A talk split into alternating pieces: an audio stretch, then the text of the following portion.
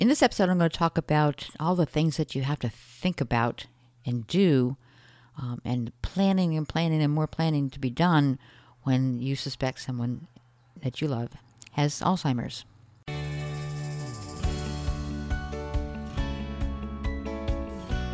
We are bold, strong, courageous, and compassionate.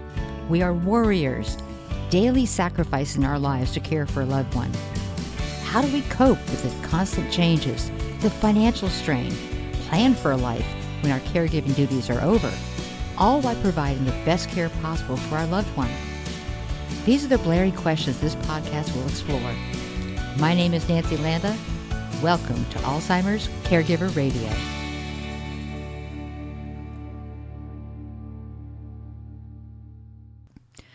So that now that mom was not really diagnosed, but you know we suspected she had Alzheimer's, uh, we began searching for the right facility.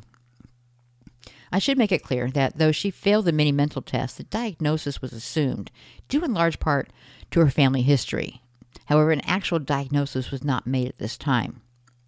We met with an elder attorney that drew up uh, power of attorney documents with daddy naming me as his power of attorney and mom naming my sister for hers.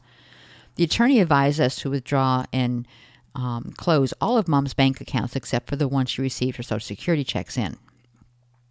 And mom had been telling my sister and I for years how she had no money and daddy wouldn't give her any um, to even buy groceries.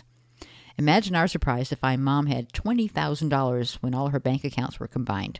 She had finally gotten her first checking account in the mid 1990s and was bouncing checks quite often. She never managed the money in the household, and perhaps it was too late at that point for her to learn.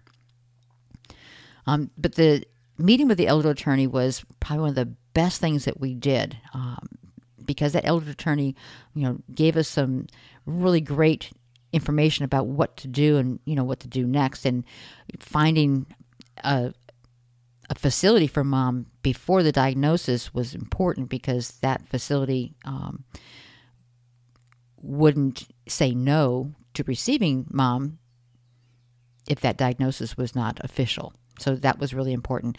And, you know, how to take over the money situation and and you know who would take care of what and that kind of thing was really important. She also gave us tips on you know people to contact like um, organizations in town for elder care and and some nursing um, contacts for a home health care nurse. Those kind of things were very important. So, you know, if you find yourself in a situation where you suspect that um, one of your parents has Alzheimer's, you know, go find an elder attorney. They are um, they're specialized in helping with the elderly and looking out after um, their best interests. Now, my sister was a school teacher, and she had already missed like the first week of school, so she returned home to Connecticut um, about a week later, and I left to return to Char- Charlotte um, just temporarily to pack up my stuff. But during that week before I left, I had elder care come and assess my parents' home. This was something the elder attorney advised us to do, as I said. Now, they installed grab bars in mom's bathroom because daddy's bathroom had just a stand up shower and he wasn't able to stand for a long period of time, and there was not enough room to put a shower chair in that particular bathroom. So um, they assessed mom's bathroom, which had a bathtub, and said that, you know, grab bars needed to be installed. And they would do that free of charge. But mom was not happy about that because that was her bathroom, and, you know, it, it just, she didn't want anybody touching her bathroom. So I went in to check after they finished installing the, the grab bars, and I found my hairbrush on the counter next to the sink, snapped in half. It was broken completely in half. So I took the hairbrush and I went out to the kitchen where mom was, and I showed it to her. I said, You know, what happened to my brush? And she immediately said, I didn't do that.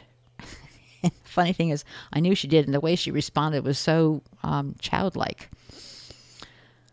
So uh, I had a visiting nurse come um, and talk with us, and she was one who told me that women with Alzheimer's often have urinary tract infections, but no longer able to verbalize the problem.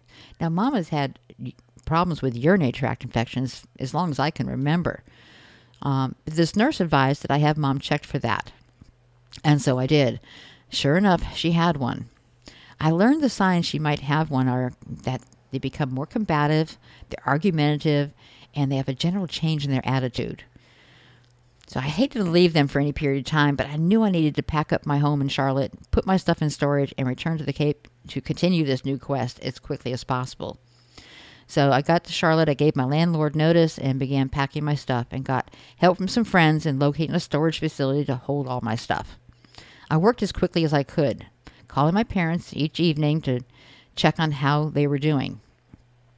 And then I had a call from my sister before I was even finished with all the packing. Daddy'd had a stroke and was in the hospital. And Mom had taken a cab home from the hospital that evening and didn't have her key to the house. So the cab driver broke a window in the window pane um, in the side door of the garage so she could get inside. My sister had to take time off from work again to find a place quickly for mom as she couldn't be left alone. Um, and she stayed with mom while searching for a place. I finished packing up and arrived back on the Cape with my stuff in storage and my car loaded with stuff I anticipated I might need. Karen located an assisted facility, um, living facility on the Cape, and made arrangements to move mom there shortly um, after I arrived. Now, Karen sold mom in the move by saying it would be fun, like having our own apartment. And uh, we bought a few items that we thought might make it look more like home for mom. So while mom was at the hospital visiting with daddy, Karen and I moved mom's things into her new home. And daddy would be moved to rehab for a couple of weeks, and then he would join mom at the assisted living facility.